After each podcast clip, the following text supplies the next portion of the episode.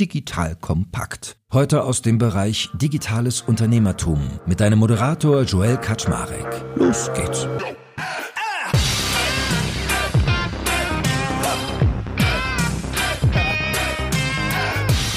Hallo Leute, mein Name ist Joel Kaczmarek. Ich bin der Geschäftsführer von Digital Kompakt und heute habe ich eine junge Gründerin da. Und zwar die liebe Vivian Wisocki. Vivian ist Gründerin von einem sehr spannenden D2C-Unternehmen, nämlich St. Cess. Die machen Strumpfhosen und Socken. Jetzt denkt ihr, hä, was ist das denn unspektakuläres? Nein, machen die voll cool. Vor allem kann man da ganz viel draus lernen. Ich will mit ihr heute nämlich mal verstehen, wie macht man eigentlich Branding für so eine Firma, weil da gibt es ja total viel Wettbewerb. Wie macht man Marketing? Wie funktioniert das? Wie verkaufen sie? Wie funktioniert das Produkt? Und, und, und. Also heute werden wir uns alle nicht langweilen und Vivian hat tolle Energie. Von daher freue ich mich, dass du da bist. Hallo, liebe Vivian. Hallo, ich freue mich sehr. Ja, erzähl mal ein bisschen von dir. Wie bist du denn zum Gründertum gekommen? So, was war so euer Start mit Saint Cess? Ja, das kam tatsächlich über ganz viele Umwege. Ich glaube, das erste Mal Kontakt hatte ich mit 15, als ich eine Schülerfirma gegründet habe in der Schule. Das fand ich super cool. Das oh. kam über das Institut der deutschen Wirtschaft aus Köln, weil die das Programm deutschlandweit ausgerollt haben, dass man eben als junger Schüler, junge Schülerin mal unternehmerische Luft schnuppern kann. Und dann hat man eben für ein Jahr kann man seine Ideen und sein Produkt entwickeln. Das ist auch auf ein Jahr begrenzt und wird aber echt angemeldet. Man zahlt auch Steuern und das war sau cool. Und äh, ab dem Zeitpunkt wusste ich, boah, mega, mega geil, seine eigenen Ideen in die Realität umzusetzen. Also das, was man im Kopf hat, einfach wirklich umsetzen zu können. Und das hat mich sehr inspiriert und ich wusste ab dem Zeitpunkt, dass es mein Ding ist. Und dann habe ich erstmal ganz normal mein Abitur gemacht. Ich habe dann auch studiert und bin nach Berlin gezogen und wusste noch nicht genau, in welche Richtung das alles gehen würde. Ich hatte die Möglichkeit, entweder in der Kreativbranche zu arbeiten, entweder auch in die Politik zu gehen oder für die Politik zu arbeiten oder eben mich für das Unternehmertum zu entscheiden. Also ich hatte Interessen in allen Bereichen. Und äh, dann kam Corona, dann kam der Lockdown. Und das hat alles verändert, weil ich eigentlich noch mein Masterstudium machen wollte nachdem ich mein Bachelorstudium abgeschlossen habe. Ich wollte eigentlich auch weiter meine Nebenjobs machen und mich versuchen, also mich einfach ausprobieren. Und es ging dann alles irgendwie gar nicht mehr von heute auf morgen. Und dann kam ja Clubhouse auf und ich habe total viel Zeit bei Clubhouse verbracht und habe da meine heutigen Geschäftspartner kennengelernt, also über Zufälle. Und die hatten eben schon eine Strumpfhosenmarke und auch eine GmbH, eine bestehende. Und wir haben uns dann ausgetauscht und dann haben die mich irgendwann gefragt, ob ich mit rein möchte. Und ich habe gesagt, so ja, an sich mega geil, weil ich das Strumpfhosenthema wahnsinnig spannend finde und ich selber wahnsinnig viele Kleider, Röcke und sonst was trage. Also ich bin genau Zielgruppe. die richtige Zielgruppe dafür. Ich verstehe das Produkt auch ganz gut. Aber die Marke, die halt da war, die ist nicht abgehoben. Also die hat nicht funktioniert. Die hat mich auch nicht so gut, also hat mich nicht so angesprochen, war auch eine neue Marke. Und ich habe gesagt, okay, ich habe Ideen. Wir müssten alles anders machen. Wir können hier eine zweite Marke aufbauen und dann bin ich mit eingestiegen und dann habe ich Senses aus diesem Konstrukt heraus gegründet. Und die andere Marke ist mittlerweile auch eingestampft, die machen wir nicht mehr. Genau, so hat das alles angefangen. Und was wir machen, ist eben ganz kurz, wir haben angefangen mit Statement-Strumpfhosen. Da stehen dann eben so kleine, coole Statements drauf auf diesen Strumpfhosen, die für etwas stehen. Also entweder für ein Augenzwinkern, also für einen Aha-Moment oder eben für einen gewissen Wert, den man als Frau hat. Und das war ursprünglich so ein bisschen als ja nicht als Gag gedacht, aber es war definitiv auch nicht als Key-Produkt gedacht oder als Hauptprodukt. Wir waren aber nach dem Launch wochenlang ausverkauft. Das Thema ist so abgehoben, dass das mittlerweile das ist, womit wir am meisten Umsatz machen und was eben, womit wir auch assoziiert werden, womit wir auch wahnsinnig viel Spaß haben. Und das ist, sage ich mal, so ganz kurz der Weg, wie ich dazu gekommen bin. Hast du mal Beispiele, was da für Statements so draufstehen? Ja, also auf den Strumpfhosen angefangen und auch unser absoluter Bestseller ist, dass auf einer schwarzen Strumpfhose hinten unterm Po sozusagen, auf dem Oberschenkel hinten Not Your Babe steht. Das ist eher so dieses nach dem Motto so, kann, ne, wenn du mir hinterher schaust, ich bin halt aber nicht dein Babe. aber eben auch Mom, I'm a Rich Man. Das hat mich damals wahnsinnig inspiriert, als ich das Interview geschaut habe von der Sängerin Cher, die vor über 20 Jahren gesagt hat, dass ihre Mutter ihr immer dazu geraten hat, einen reichen Mann zu heiraten. Und sie daraufhin nur gesagt hat, Mom, I am a rich man. Und vor 20 Jahren, in dem Alter, die war ja auch nicht 18 also es war auch schon, die war auch schon da, ich weiß gar nicht, wie alt die war, aber die war auch schon ein bisschen älter, dachte ich, boah, krass, was das für eine Attitüde ist, die so geil ist, jetzt sofort Gänsehaut bei mir ausgelöst, weil ich einfach dachte, was für eine geile Attitüde hat die Frau. Und das hat sie gar nicht so kämpferisch gesagt, sondern eher so mit einem Augenzwinkern, eher so, auch hat in demselben Interview auch gesagt, sie liebt Männer. Sie braucht sie nicht, aber sie liebt trotzdem Männer und sie freut sich über Männer. Und so diese Leichtigkeit, dieses Selbstironische, aber trotzdem so dieses, ich bin mein eigener Chef und ich kann ein selbstbestimmtes Leben führen und ich darf auch, sage ich mal, weiblich sein, ich darf irgendwie dafür stehen, aber ich kann trotzdem mein eigener Boss sein oder einfach das tun, worauf ich Bock habe. Das hat mich total inspiriert, weil das auch der Wert ist, selbstbestimmtes Leben, also selbstbestimmt zu sein, was mich sehr umtreibt und was das Wichtigste auch für mich ist. Mhm. Also hat richtig auch ein bisschen emanzipatorischen, im positiven Sinne ja. Touch, was ihr macht. Ja, ja, ja auf jeden Fall. Also nicht alles. Wir haben auch so Statements wie Troublemaker oder mhm. Heartbreaker, was einfach nur ein Augenzwinkern ist. Aber natürlich stehen wir selbst, wir Gründerinnen, meine Mitgründerin auch, als auch ich, wir selbst stehen da einfach wahnsinnig stark dahinter, dass wir sagen, wir können selbst entscheiden, was wir mit unserem Leben anfangen. Und es gibt, wie gesagt, ein paar Klischees, ne, ein paar, paar Rollenbilder, aber wir können auch beides sein. Also wir müssen nicht das eine oder das andere sein, sondern wir können auch beispielsweise DJ und trotzdem gute Mama sein. ja, so. schön. Und ich fand ja auch spannend, dich mal einzuladen, weil du ja so einen völlig, sage ich mal, anderen Familien-Background hast. Das finde ich interessant, mal für Leute, die jetzt zuhören, auch aufzubereiten. Wie ist es denn für dich als jemand, wo die Familie überhaupt nicht unternehmerisch ist? Mhm. Und ich glaube, du kommst jetzt auch nicht aus ultrareichem Hause, weil ich habe den Eindruck, viele Menschen da draußen denken immer, nur wenn ich irgendwie weich falle, wenn ich mit Kapital schon komme oder ich muss schon in der dritten Generation Unternehmer sein, dann habe ich da eine Chance drauf. Also ich will halt auch so mal so ein bisschen Mutmacher-Statement heute gerne mit dir ausarbeiten. Wie ist denn das für dich als, sag ich mal, Quereinsteiger? Quereinsteiger in Anführungsstrichen? Mhm. Super gerne. Also man muss dazu sagen, als ich angefangen habe oder als ich gegründet habe, als ich die Marke gegründet habe, wusste ich das noch gar nicht, dass das so ist, dass die meisten Gründer, die ich hier auch in Berlin kennenlerne, äh, eben so einen Background haben. Für mich hat damals echt so dieses Schlüsselerlebnis von der Schülerfirma war einfach so, boah, ich mache einfach mein eigenes Ding und lebe diesen Traum, dass ich selbstbestimmt und meine eigenen Ideen umsetzen kann. Also ich habe gar nicht so gedacht im Sinne von, man braucht jetzt das und das und das und das. Und meine Mutter war auch immer echt eine Inspiration, weil meine Mama ist sehr jungen Jahren nach Deutschland man kann schon sagen, eigentlich fast geflüchtet aus dem damals sozialistischen Polen mit keinem Geld, keinen Sprachkenntnissen und sie hat einfach gemacht. Sie hat sich mittlerweile echt ein tolles Leben aufgebaut, ist seit Jahrzehnten oder ja, seit, ich glaube, 20 Jahren, wenn ich jetzt nicht falsch liege, äh, selbstständig mit einem Nagelstudio. Und sie war für mich auch immer so nach dem Motto, einfach mal machen. Einfach mal machen und auch in, ins Risiko gehen. Und das hat mich immer inspiriert und deswegen bin ich auch mit so einem Blick in diese ganze Welt gekommen und habe dann aber in den letzten anderthalb, zwei Jahren festgestellt, uh, krass, sind voll wenig Menschen mit dieser Einstellung eigentlich dabei, sondern es sind die meisten eben, die schon gewisses soziales Kapital als auch finanzielles Kapital mitbekommen, was total logisch ist. Also ich würde es meinen Kindern auch gerne mitgeben, wenn ich dann später Unternehmerin erfolgreich fortgeschritten bin und dann einfach natürlich auch automatisch meinen Kindern gewisse Werte und Wissen vermitteln kann. Aber mich hat's ein bisschen frustriert, dass so wenig Menschen aus der klassischen Mittelschicht oder eben auch darunter gründen. Und es hat mich ein bisschen irritiert, weil ich immer dachte so, okay, man kann seinen Traum leben und man kann das machen, aber es sind dann doch sehr wenige hier. Und ich musste mich da so ein bisschen neu einfühlen, weil mich das so ein bisschen desillusioniert hat. Aber jetzt gerade ist meine Idee, dass ich später gerne mal, wenn ich mehr zeitliche Ressourcen habe, super, super gern mich dahingehend engagieren möchte, weil ich das Gefühl habe, ich verstehe, wie man in diese Welt kommen kann, auch wenn man eben kein Netzwerk und Kapital äh, mitbringt und würde gern anderen dabei helfen. Also das ist ein großes Anliegen von mir, anderen dabei zu helfen, also so ein bisschen Hilfe zur Selbsthilfe. Mhm. Okay, ich lerne schon mal, du hattest also ein Role Model und äh, hast quasi so eine gewisse Einstellung mit am Start gehabt. Und dann merkt man so die Kontraste. Weil mir ging es auch immer so, ich hatte früher ganz oft mit diesen WHU-Gründern zu tun, die mhm. dann immer so sehr analytisch daran gehen, Marktgröße und hm, und ich mag ja immer lieber, wenn Leute sich in Produkte verlieben oder in Ideen und ich dann auch, ja. in zweiter Instanz erst fragen. Ja. Ja, okay, cool. Gut, also dann bist du eingestiegen in ein Strumpfhosen-Startup. Was würdest du denn sagen, was ist denn heute anders? Was war denn so euer Erfolgsrezept, dass du das zum Abheben gebracht bekommen hast? Also Brand oder was ist das bei euch? Oh, das ist so spannend. Das ist auch das, warum mein Herz so aufgeht bei diesem Thema, weil wenn man sich mal die Strumpfhosenwelt anschaut, auch ich habe ja schon Dutzende Strumpfhosen gekauft, hast du entweder super qualitativ hochwertige Produkte, die aber super konservativ sind super alt eingesessen und mich als junge Frau gar nicht angesprochen haben, weder vom Branding, weder vom Auftritt noch vom Produkt an sich. Oder du hast junge Produkte, die entweder gar kein Branding haben, also Mitnahmeprodukt, oder halt ein Branding haben, aber sau schlechte Qualität. Also du hast quasi einerseits das Design, schlechte Qualität für junge Frauen und einmal quasi weniger Design und super Qualität, aber irgendwie nicht so richtig ansprechend für mich.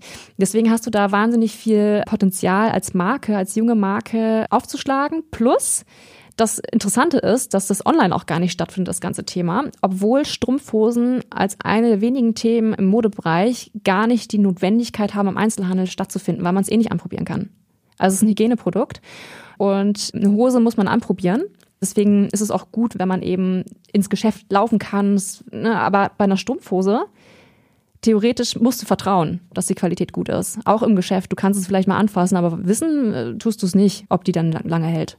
Ach, wusste ich gar nicht. Das aber stimmt macht total Sinn. Das, äh, du müsstest mhm. die dann auspacken, die sind so fein zusammengefaltet, kriegst sie nie wieder rein. Genau. Du, du, darfst sie auch nie anprobieren. Also ich glaube, ganz, ganz wenige erlauben das, aber also eine angezogene Strumpfhose fände ich unhygienisch. Mhm. Das handhaben auch eigentlich, soweit ich weiß, alle so. ja, ist ulkig, aber hast du wirklich recht ich habe die ganze Zeit auch, man, man denkt ja mal drüber nach, wo kauft man sowas sonst? Und ich hätte auch gesagt, in so, äh, früher jetzt ja so Damenfachgeschäfte gegeben. Ja. Oder es gibt so ein paar Marken, die ja irgendwie sexy sind, wo dann so Unterwäsche, Strumpfhosen, glaube ich, so ein Beiprodukt sind. Das hätte ich vermutet. Wie kauft denn sonst eine Frau, wenn sie sie nicht bei euch kaufen würde, Strumpfhosen? Ich würde sagen, da, wo sie verfügbar sind. Es gibt natürlich Frauen, die sehr Wert auf Qualität legen. Die würden dann wahrscheinlich zu Falke Woolford gehen. Das hat ja auch ein Standing. Die haben auch echt tolle Qualität. Viele junge Frauen, würde ich sagen, die haben die Erfahrung, eine Strumpfhose hält eh nicht lange was traurig ist, weil das muss nicht so sein. Deswegen kaufe ich sie einfach da, wo ich sie gerade bekomme, also in der Drogerie, im Supermarkt, super, super günstig oder eben auch bei H&M, C&A oder eben Calcedonia beispielsweise, um mal ein paar zu nennen. Und ganz oft kaufen Frauen eben auch erst dann, wenn sie wirklich in der Not sind und sagen, okay, ich brauche es jetzt irgendwie heute oder morgen, weil ich habe keine, die noch heile ist. Und unser Anspruch war eben zu sagen, ja, unsere Produkte haben Qualitätsanspruch und die sollten auch einige Male halten. Das ist kein Wegwerfprodukt. Das ist kein Produkt, was man einmal anziehen sollte, weil dafür möchte ich gar nicht stehen. Was ja auch eine große Abnutzung auch finanziell ist. Also quasi, wenn du pro Ausgehen quasi einmal irgendwie sieben Euro ausgeben musst und danach die Strumpfhose weg, also einmal umwelttechnisch echt kritisch und einmal auch einfach für den eigenen Geldbeutel. Deswegen war mir die Qualität so essentiell wichtig neben unserem Design, was bei uns der Türöffner ist. Also die Statements sind das, was aufmerksam macht. Aber die Qualität ist das, was Kundinnen dann von, auch, also von uns überzeugt. Das wäre nämlich die nächste Frage, die ich gehabt hätte. Wie lange hält denn so eine handelsübliche Strumpfhose? Weil ich sehe immer diese Laufmaschen nur und dann, ja. äh, also ich würde damit, okay, manche nehmen das als Statement auf, wenn du ja. ein bisschen Punk sein willst, ja, aber wie lange hält so ein Ding? Ja, von bis. Also es, ich kenne das auch einmal. Also einmal anziehen und dann quasi so, ist ein bisschen wie bei, beim Umzug. Du kannst Möbel nur einmal auf und abbauen und beim zweiten Umzug halten die dann auch nicht mehr so gut, wenn du eben günstig einkaufst. Und wenn du dann natürlich dich nach Qualität umschaust, sollte schon, also mein Anspruch war immer, dass ich das Gefühl habe, ich kann jetzt zehnmal anziehen zum Beispiel. Also wirklich häufig. Ja, zehnmal fühlt sich jetzt noch nicht so häufig an. Ja, ist bei Strumpfhosen aber schon häufig. Also es ist bei Strumpfhosen sowieso ein bisschen schwierig zu zählen, weil manche Frauen ziehen sie jeden Tag an. Da kannst du es dann natürlich direkt ziehen, wenn du gerade sie auch auf der Arbeit brauchst. Und andere Frauen ziehen sie dann, so wie ich, eigentlich intervallweise an, wenn ich halt einfach mal Lust habe. Weshalb sich bei mir zum Beispiel zehnmal total viel anfühlt, weil es gleichsetzend oder gleichbedeutend ist mit, okay, die kann ich ein paar Monate behalten. Mhm. Das wäre so die nächste Frage mal ähm, als ungebildeter weißer alter Mann jetzt hätte ich beinahe gesagt. Was sind eigentlich die Gründe, warum man als Frauen Strumpfhosen anzieht? Geht es da um Sexiness, dass man das zum Beispiel, ist das so ein Schlafzimmerprodukt? Geht es um Warmhalten? Geht es um Lifestyle? Was ist das? Es ist so witzig, dass du es fragst, weil diese Frage, ich habe die noch nicht so oft gestellt bekommen. Und wenn dann nur von Männern. Das fand ich mega witzig, weil ich sie mir noch nie gestellt habe vorher. Äh, ich das aber interessant finde. Also erstmal ist es ein Accessoire, Modeaccessoire. Man kann es einerseits praktisch sehen, dass man, wenn die kältere Jahreszeit anfängt, dass man nicht gezwungen ist, eine Hose zu tragen und die Strumpfhose wärmt und man trotzdem Kleider anziehen kann weil sonst müsstest du ja im Winter auf Kleider und Röcke verzichten. Außer du bist hart gesonnen bei mhm. minus 10 Grad. Aber man zieht sie auch aus modischen Gründen an, gerade wenn da verschiedene Muster zu sehen sind. Und bei uns zieht man sie jetzt tatsächlich auch wegen der Statements an. Also wir haben Kunden Umfragen und Analysen gemacht und uns haben die Frauen erzählt, dass sie sich zum Beispiel eine Statement-Strumpfhose anziehen, um sich zum Beispiel stark oder gut zu fühlen oder besser zu fühlen, weil da eben etwas draufsteht, womit sie sich identifizieren können. Oder weil sie irgendwas aussagen wollen oder weil es ein Gag ist, weil sie mit ihren Freundinnen ein Date haben, ein Dateabend haben oder wie auch immer. Und deswegen haben wir da so eine neue Kategorie hinzugefügt. Man würde natürlicherweise denken, dass ihr 100% weibliche Kunden habt, aber ist es so? Oder sind es auch Männer, die eure Strumpfhosen kaufen? Ach, gute Frage. Wir haben auch ein paar Männer. Ich kann dir gar nicht den Anteil sagen, weil wir kein System haben, die Namen sofort irgendwie zuordnen, wir das auch nicht abfragen aktuell. Es sind schon überwiegend Frauen. Es gibt natürlich Männer, die für Frauen einkaufen. Es gibt natürlich auch Frauen, die über ihre Männer kaufen. Und es gibt auch Männer, die für sich einkaufen. Ja, spannend. Macht dich eigentlich bei eurem Thema, wenn du mir sagst, so kann man ungefähr zehnmal tragen oder Strumpfhosen sind so ein Verbrauchsartikel ein Stück weit leider, so eine Art Abo auch sind? Haben wir schon mal diskutiert. Wir haben es noch nicht getestet. Mm, ich denke, wir werden das in Zukunft irgendwann mal testen. Wir alle, also einschließlich meiner Mitgründerin und, und mir, sind so bei Abos so ein bisschen so, hm. Lieferplan ist das positive Wort, habe ich mal gesagt. Ja, lieber, aber ich glaube, das wäre das wär okay. Aber ich glaube, wir haben noch sehr oft von uns auf andere geschlossen. Also wir persönlich wissen noch gar nicht, wie Lust unsere Kunden darauf hätte. Wir persönlich würden es nicht nutzen. Deswegen, nee. Warum nicht? Mm, weil man damit dir auch ein bisschen diese Freiheit nimmt, selbst eine Kaufentscheidung zu treffen. Mhm. Also es gibt einerseits Frauen, die lieben zum Beispiel diese Überraschungsboxen, wo man sich überraschen lässt. Das ist ja wie so ein Geschenk jeden Monat oder alle zwei, drei Monate, je nachdem, wie oft man das möchte. Das kann ich auch total gut nachvollziehen. Und wir haben auch schon mal so leicht angefragt bei Kundinnen. Und es gab echt welche, die gesagt haben, sie lieben Überraschungen. Und sie würden sofort was ja, kaufen oder abonnieren. Und andere haben echt ähnlich geantwortet, wie, wie ich jetzt auch antworten würde, nach dem Motto, nee, ich will lieber selber gucken was mir steht. Ja, mir fällt ein, ich bin anscheinend Instagram-Zielgruppe. Ich kriege manchmal von so, ähm, es gibt eine, eine, Hersteller, der macht so Boxershorts für Männer. Mhm. Super laut. Also da ist dann so knallgiftiger Dschungel drauf mit Affen oder das nächste Mal ist es so ein Motorrad mit einem, einem Skelettkopf. Also so richtig lautes, yeah. cooles Zeugs und es ist ein Abo und du kriegst einmal im Monat eine neue Boxershort. Wie Happy Socks nur für Boxershorts. Genau. So, deswegen hätte ich gedacht, äh, dass sowas, aber ich, ich habe es auch nicht gekauft, von daher ja. widerspreche ich vielleicht der eigenen These ja. gerade. Weil das andere, was mir sonst einfiele, wäre, ihr müsstet ja prädestiniert prädestiniert sein für so Adventskalender, was ja mittlerweile das Seuchenprodukt schlechthin ist. Also mhm. macht ihr sowas? Sind wir auch gerade am Überlegen. Die Entscheidung steht noch nicht fest. Das Ding ist nämlich, dass eine Frau jetzt auch nicht 24 Strumpfhosen braucht, theoretisch. Ihr macht ja auch Socken. Wir machen jetzt auch Socken, genau. Das wäre natürlich jetzt äh, das nächste. Wir haben vier verschiedene Sockenpaare. Das ist aber das Ding, dass man bei Socken Schuhgröße versus Konfektionsgröße hätte. Also wie macht man die Größenverteilung? Man könnte natürlich immer die größeren Socken mit reinlegen. Nee, aber das Thema ist an sich sehr heiß bei uns gerade und sehr spannend. Man kann ja auch zwölf Türchen machen beispielsweise. Das ist dann deutlich spannender für uns als 24. Hm. Wie würdest du denn zwölf machen? Nur jeden zweiten Tag? Genau. Eine? Ja, das machen, das, das machen tatsächlich einige Marken. Dass, ah, sie, ja? dass sie genau, weil, weil auch unsere Produkte sind auch ein bisschen teurer. Also ne, die Qualität kostet bei uns natürlich auch etwas mehr als jetzt bei DM. Und es ist natürlich auch eine Preisfrage. Mhm. Also ich glaube, es wird voll abgehen. Mein Verdacht so. Ja, wir sind gerade, wir sind gerade gucken, ja, okay. was uns das alles kosten würde. Mich schmerzt immer nur der Müll. Das ist das Einzige, wenn ich dann immer sehe, diese ja. Plastikdinger innenleben und dann die Pappe, da bin ich so Ja, das wäre bei uns tatsächlich nur Papier. Na guck. Das ist natürlich richtig geil. Und ich liebe auch Adventskalender. Ich finde Weihnachten so schön und ich glaube auch, dass das Spaß machen kann. Mal gucken. Also vielleicht testen wir es dieses Jahr, vielleicht aber auch erst nächstes. Und jetzt möchte ich gerne noch besser verstehen, wie ist es dir gelungen, daraus so eine It-Marke zu machen? Also mhm. was ist so das Statement als Produkt? Cool, aber was mhm. war so euer Marketing? Also habt ihr irgendwie das auf Instagram geil gespielt oder mhm. hattet ihr Influencer oder Promis oder mhm. Weiß ich nicht was? Was war so der Trick da? Ja, also das macht mega viel Spaß, A, weil du wenig Konkurrenz hast. Natürlich kannst du dich super gut ausspielen als Marke, dich super, super geil positionieren. Und B, weil natürlich unsere eigene Geschichte damit eingeflossen ist, für das Selbstbestimmte zu stehen. Weil man muss die aktuellen Strumpfhosenmarken mal angucken. Also erstens, es gibt nicht so viele Marken, die so überhaupt als Marke wahrgenommen werden. Und zweitens, bis auf zwei, drei junge Marken ist das eigentlich alles relativ altbacken.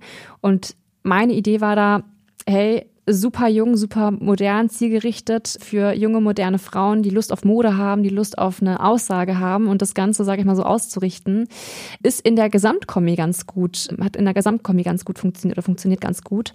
Insbesondere auch mit dem Thema, dass du einen Sinn dahinter hast. Also, dass du natürlich auch mit gewissen Statements deine Persönlichkeit ausdrücken kannst oder deine Werte oder für das, was du stehst oder einfach mal ein bisschen auch einen Gesprächsöffner hast. Und das, sage ich mal, ist erstmal so produktseitig das, das eine Thema. Und das dann eben auch damit Geschichten zu erzählen, äh, unsere Geschichte zu erzählen erstmal, aber irgendwann auch die Geschichten von anderen Frauen zu erzählen. Das ist natürlich auch unser Ziel.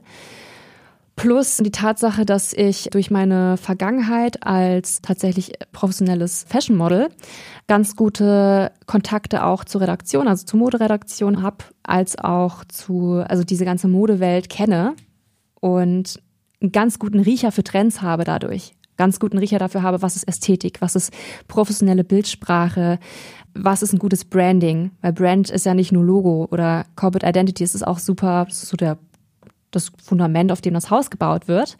Aber eine Marke ist ja im Grunde jeder Berührungspunkt, den man so hat im Kundenservice. Das ist auch Branding. Also, ne, wie spricht der Kundenservice mit dir?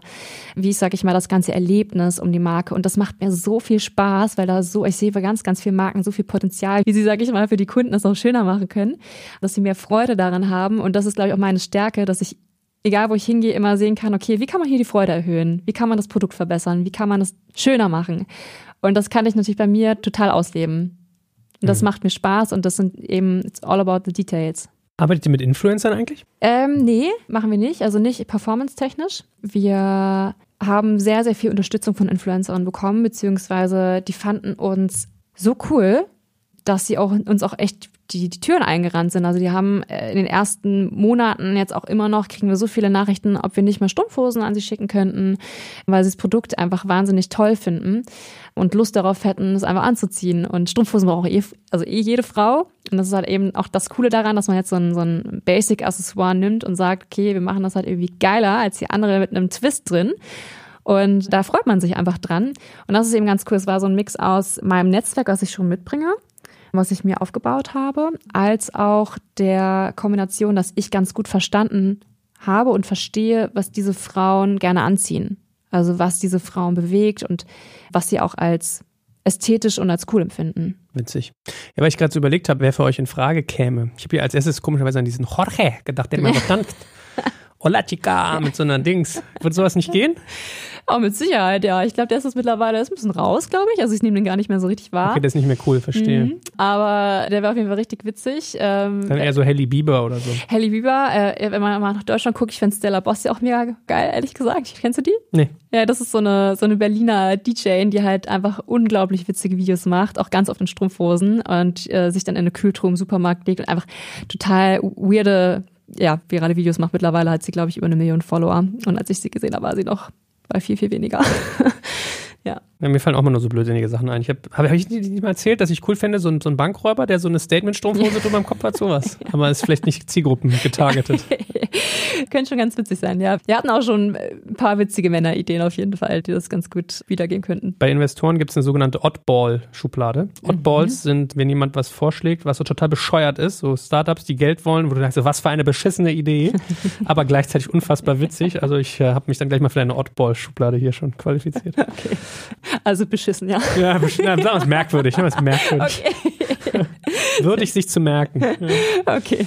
Wie ist denn das eigentlich mit der Produktion? Also mhm. das erste, was mir so in Gedanken kam, war, ob ihr auch individualisieren könntet. Also könntet mhm. ihr auch so eine Strumpfhose machen, wo ich dann einen eigenen Slogan habe, was weiß ich, mhm. Joel was here oder du hast gesagt Not Your Baby, vielleicht kann man auch was eigenes machen. Geht sowas? Und wo fertig ihr denn eigentlich? Also, wir haben uns gegen Individualisierung entschieden, weil das voll der Akt ist. Also mhm. hintenrum ein krasser Kunden, also einfach ein anderes Geschäftsmodell. Auch von der Produktionsseite, also wäre auch zu teuer tatsächlich, weil die Veredelung der Strumpfhose auch echt viel Geld kostet und sich das eigentlich nur lohnt, wenn wir einige Stückzahlen ja, produzieren. Wir kriegen aber viele Anfragen, also auch gerade so von Brands und so. Und wenn das jetzt zu unserem Markenkern passt, sind wir da auch gesprächsbereit. Aber bei uns ist Marke wahnsinnig wichtig und alles, was wir ausstrahlen, alles, was wir mit der Strumpfhose machen, muss zu uns passen und zu unseren Werten passen. Wir haben angefangen damit, dass wir in Deutschland produzieren. Wir mussten leider umziehen nach Italien, weil die Produktion aufgekauft wurde und ähm, jetzt einen anderen Fokus hat. Aber wir machen jetzt mittlerweile auch mit einer anderen deutschen Produktion und der italienischen Produktion was. Wir haben jetzt für verschiedene Strumpfhosen verschiedene Produktionen, was auch daran liegt, dass die Maschinen, die das stricken, können nicht alles. Also man braucht immer unterschiedliche Maschinen, so ein bisschen wie bei einer Druckerei. Verschiedene Druckgeräte können unterschiedliche Prints machen und bei Strumpfhosen ist es ähnlich, dass verschiedene Maschinen verschiedene Produkte eben herstellen können. Deswegen braucht man verschiedene Produktionen. Je länger ich mit dir rede, desto mehr Fragen kommen mir lustigerweise. Ja. Sehr gut. Wenn jetzt Disney auf euch zukommt und sagt, sie möchten gerne mit euch eine Elsa-Strumpfhose machen, ist es On-Brand oder ist es Off-Brand? Da fragst du was. Ich habe den Elsa-Film nie geguckt. Das Lustige ist, man merkt irgendwann, dass Anna der geheimliche Held ist. Ne? Das ist das Witzige. Alle schwärmen für Elsa, aber eigentlich ist Anna die Coole. Okay. Ich glaube, ich müsste mir den Film angucken und ich müsste verstehen, was sie machen wollen, weil es ist ja eigentlich ein Kinderfilm.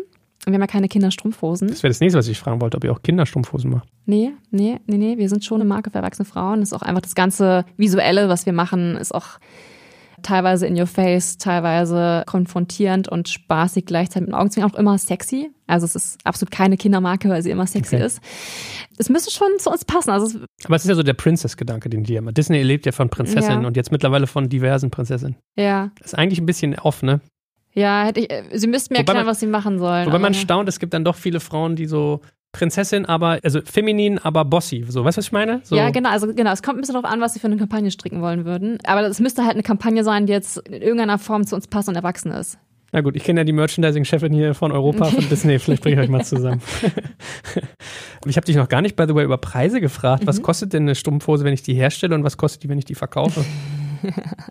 Das ist ja immer so das Schmuckstück einer. Hört man gerne die Frage, ne? Willkommen. Das verrate ich dir jetzt hier nicht. Nee, aber im Grunde, äh, wir haben also eine ganz klassische Margenstruktur, die nicht ungewöhnlich ist und die auch fair ist. Wir verkaufen die Statement-Strumpfhose für 34,90. Also ist schon auf jeden Fall im oberen Preissegment.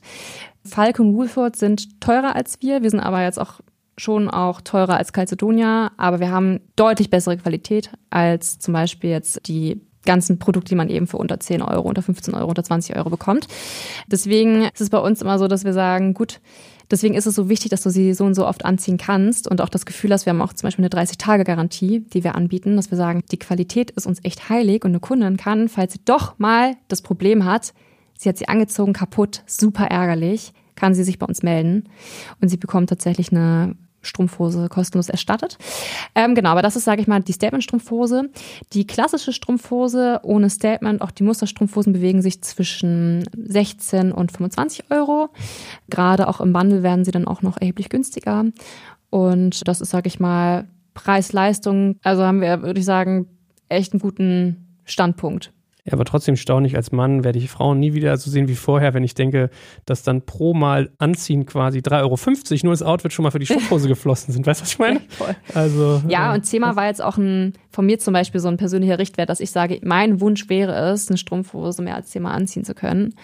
Aber de facto, wir haben auch Umfragen gemacht. Wir haben auch nur bis über zehnmal abgefragt, aber haben wahnsinnig viele Kundinnen noch geschrieben, dass sie noch heile ist, obwohl sie die vor einem halben Jahr gekauft haben beispielsweise. Wir wissen aber natürlich nicht, wie oft sie sie angezogen hat oder ob sie eine richtige Einschätzung darüber hat.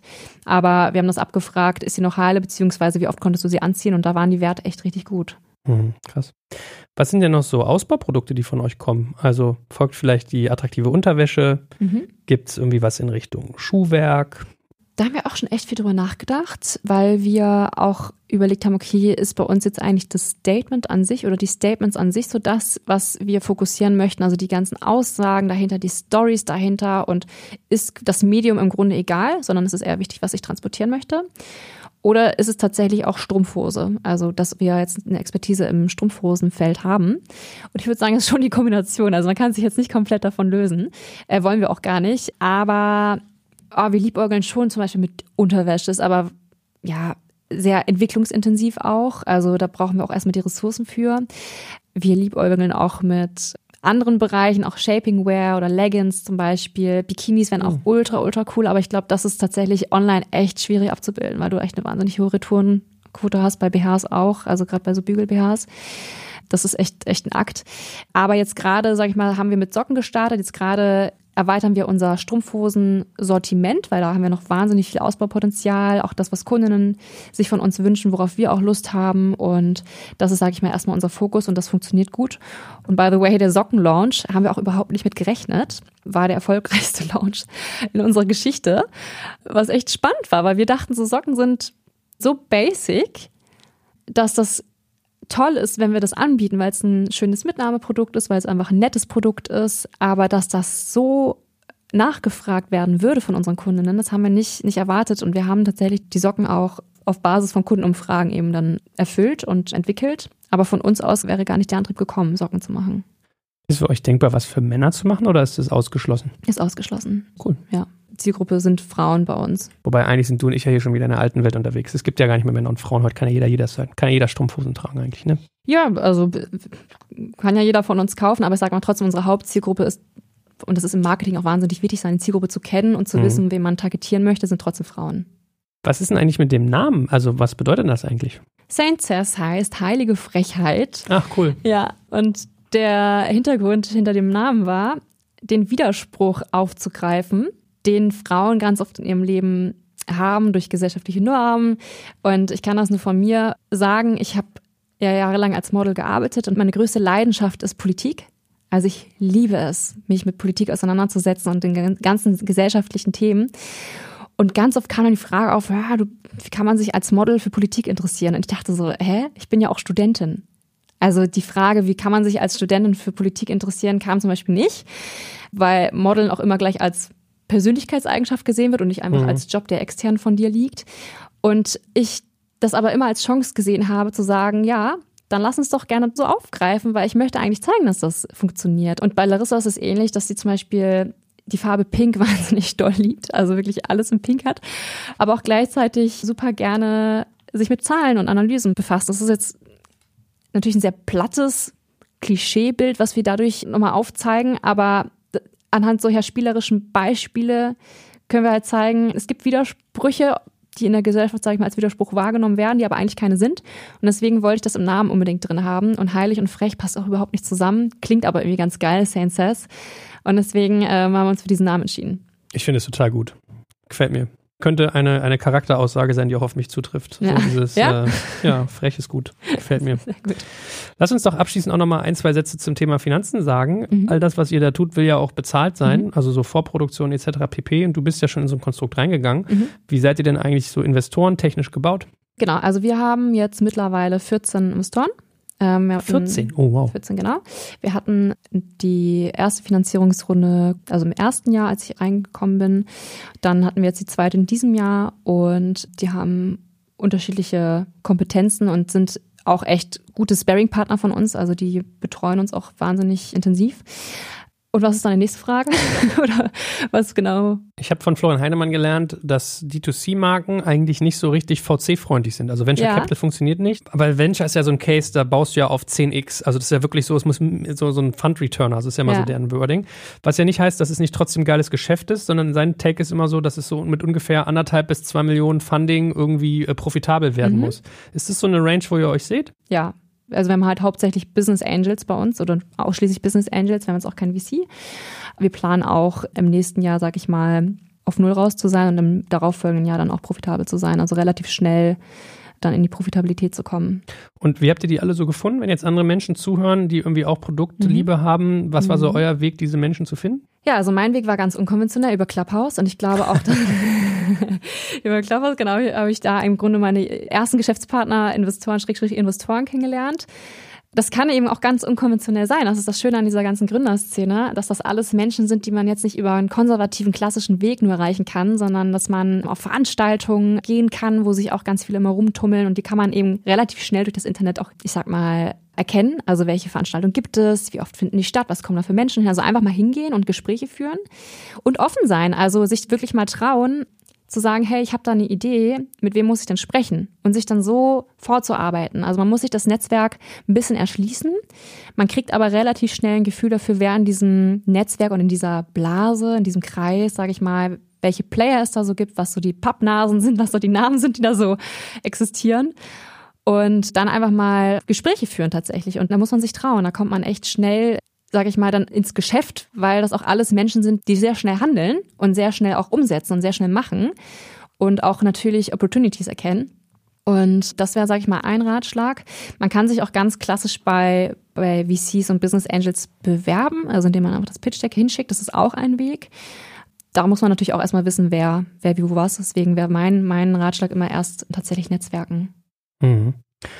Und was mich ja nach wie vor, by the way, noch irgendwie so irritiert ist, dass ihr gar keinen Wettbewerb vor eurem Thema habt, angeblich. Also sowas, ich denke an ja. Snox zum Beispiel, wenn ich jetzt online denke, bei den Socken kommt ja schon klar in so eine Ecke. Ja. Die machen aber, glaube ich, wirklich keine Strumpfhosen, die sind eher auf den, eigentlich müssten die, müsstet ihr euch merchen, die machen die Männer, ihr die Frauen oder so.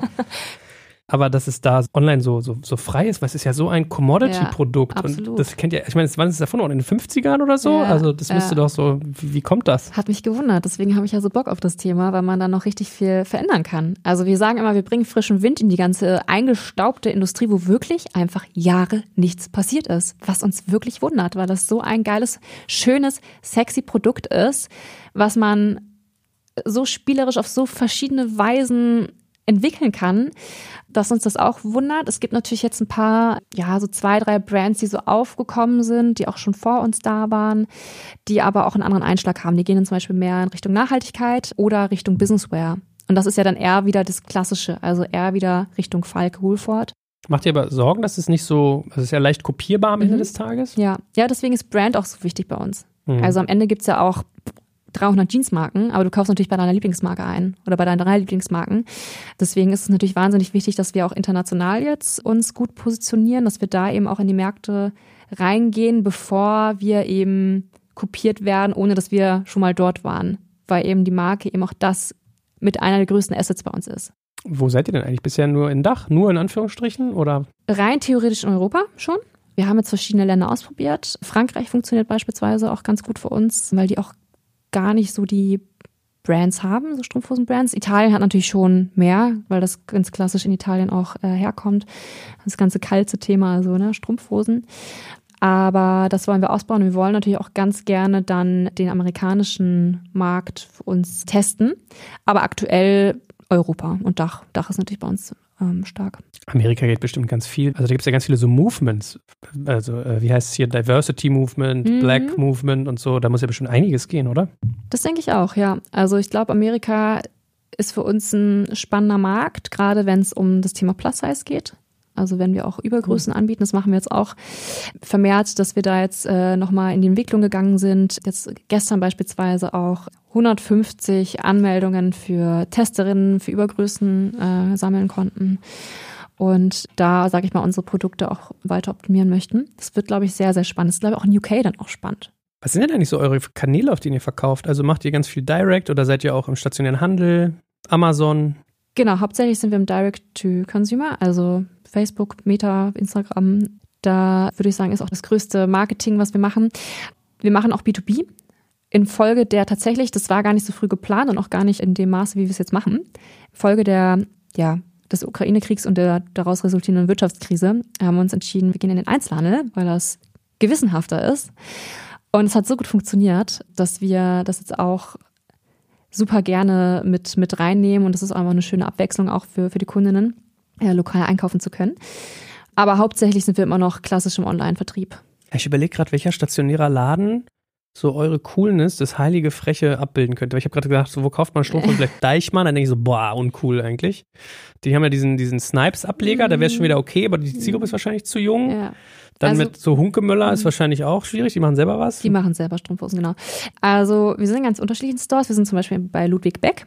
Mhm. Ähm, die haben das größte Strumpfhaus europaweit, wenn ich mich nicht irre. Die sind jetzt nicht so typisch jung, aber das ist ja eh der Einzelhandel nicht so. P&C wäre natürlich P&C so. P&C wäre auch richtig cool, genau. Sind wir jetzt noch nicht drin. Aber das ist das Coole an denen, weil die wollen sich ja verjüngen. Die wollen ja im Grunde sich das Junge reinholen und das bieten wir. Und das ist eben das, was spannend für uns ist, weil die haben natürlich echt ein äh, Volumen da an Kundinnen. Und wir haben eben das junge, freche, neue, was die echt, äh, was für uns immer so der Türöffner ist, weil auch wenn du so eine Statement-Strumpfhose irgendwo hinstellst, da guckt man erstmal hin. Man liest mhm. natürlich auch den Text, man lacht kurz, man findet es irgendwie witzig, man fotografiert Also bei unserem Büro, wir haben ein Schaufenster im Büro, wir haben da auch eine Puppe stehen, die unsere Statement-Strumpfhose anhat und es bleiben so viele Leute stehen und machen Fotos, weil sie es einfach total anders finden und cool finden. Und das ist beim Einzelhandel natürlich ähnlich.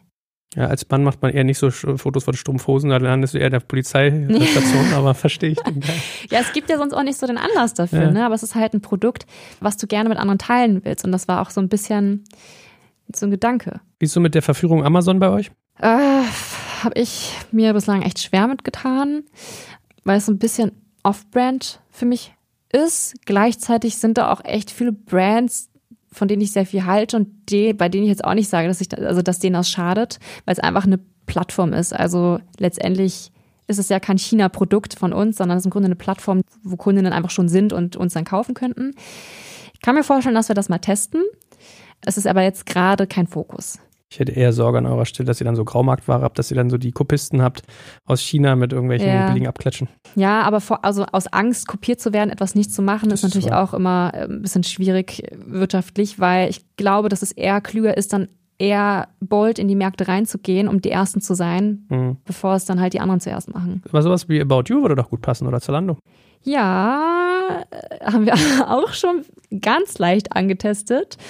Da ist so ein bisschen die Betreuung ein Problem, weil wir sind eigentlich ja ein Hygieneprodukt, mhm. was sie noch nicht so richtig verstanden haben. Und das Problem ist natürlich, wenn eine Frau unsere Strumpfhosen einmal anzieht, können wir die nicht nochmal umverpacken und nochmal verkaufen, sondern die müssten theoretisch zerstört werden, was absolut überhaupt nicht nachhaltig ist. Also wirtschaftlich nicht, aber auch also einfach für die Umwelt nicht. Und deswegen sind wir da jetzt so ein bisschen pff, nicht, nicht komplett begeistert von, auch wenn es für uns trotzdem spannend ist. Ich glaube, das ist eher eine Geschichte von Betreuung, dass wir da besser betreut werden müssten. Gut, der Aufruf war deutlich. Ja.